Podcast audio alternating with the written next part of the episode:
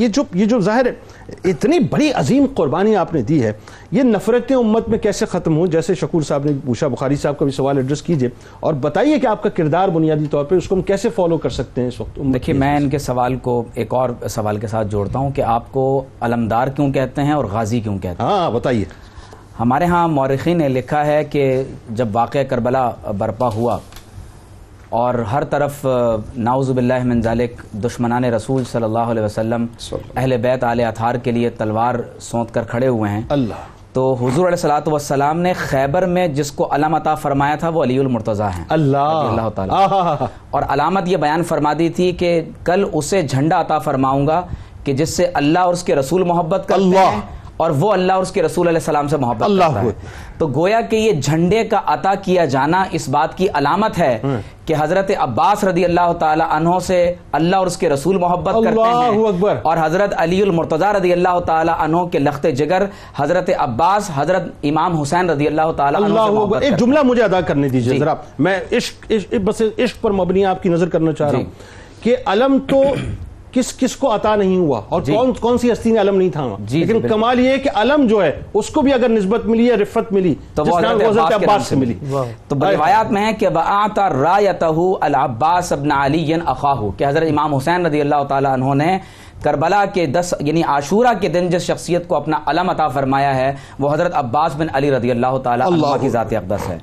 اقبال نے کہا تھا کہ برطرز اندیشہ سود و زیاں ہے زندگی۔ ہے کبھی جاں اور کبھی تسلیم جاں ہے زندگی۔ اللہ اللہ۔ ابھی امان کا ذکر ہوا وہ ملعون لوگ دنیا کے نفع اور نقصان کے اندر یعنی سود و زیاں کو تول رہے تھے۔ حضرت عباس نے بتایا ہے کہ اے لوگو اگر کوئی اہل بیت کے لیے اپنی جان قربان کر دے تو ولا تقول لمن يقتل فی سبیل اللہ، اللہ۔ اموات بل احیاء ولکن لا تشعرون۔ تو ایسے لوگ اگر شہید بھی ہو جائیں تو انہیں غازی کہا جاتا ہے کہ اللہ تبارک و تعالی انہیں ابدی زندگی عطا فرما دیتا ہے۔ اللہ اکبر۔ پھر آپ دیکھیے کہ جنید بھائی ماں اور باپ کی تربیت بہت میٹر کرتی ہے۔ بالکل ایسا۔ حضرت علی المرتضی کی تربیت محمد رسول اللہ نے فرمائی ہے صلی اللہ علیہ اللہ۔ وسلم۔ اور حضرت علی المرتضی جس ذات کی تربیت فرما رہے ہیں انہیں اہل بیت کی محبت تعلیم کی گئی ہے اللہ۔ حضور علیہ السلام نے ارشاد فرمایا کہ اپنی اولاد کو تین چیزیں ضرور سکھایا کرو فرمایا اہل بیت کی محبت اپنے نبی کی محبت اور قرآن مجید کی تلاوت۔ اب آپ دیکھیے کہ اس دور میں سگے بھائی ایک دوسرے کی گردن زنی کر رہے ہیں۔ اللہ۔ جائیداد کے لیے مال و دولت کے لیے اقتدار کے لیے۔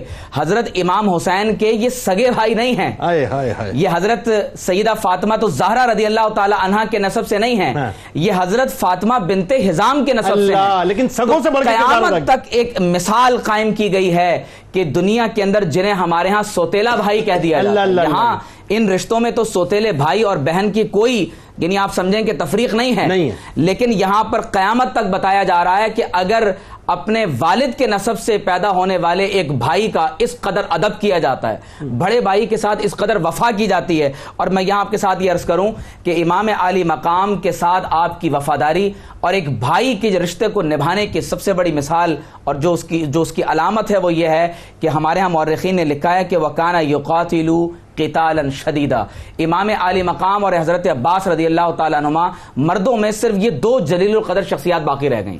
تمام اہل بیت ایک ایک کر کے اپنی جان قربان کرتے رہے۔ حضرت امام حسین تک تیروں کے پہنچنے سے قبل جس شخص نے اپنے سینے کو پیش کیا ہے اور تمام دشمنوں نے آپ کے سینے کو امام علی مقام سے قبل اپنا نشانہ اور ہدف بنایا وہ حضرت عباس بن علی رضی اللہ تعالی عنہما ٹھیک۔ ہیں تو حضرت امام علی مقام کے آخری محافظ وہ حضرت عباس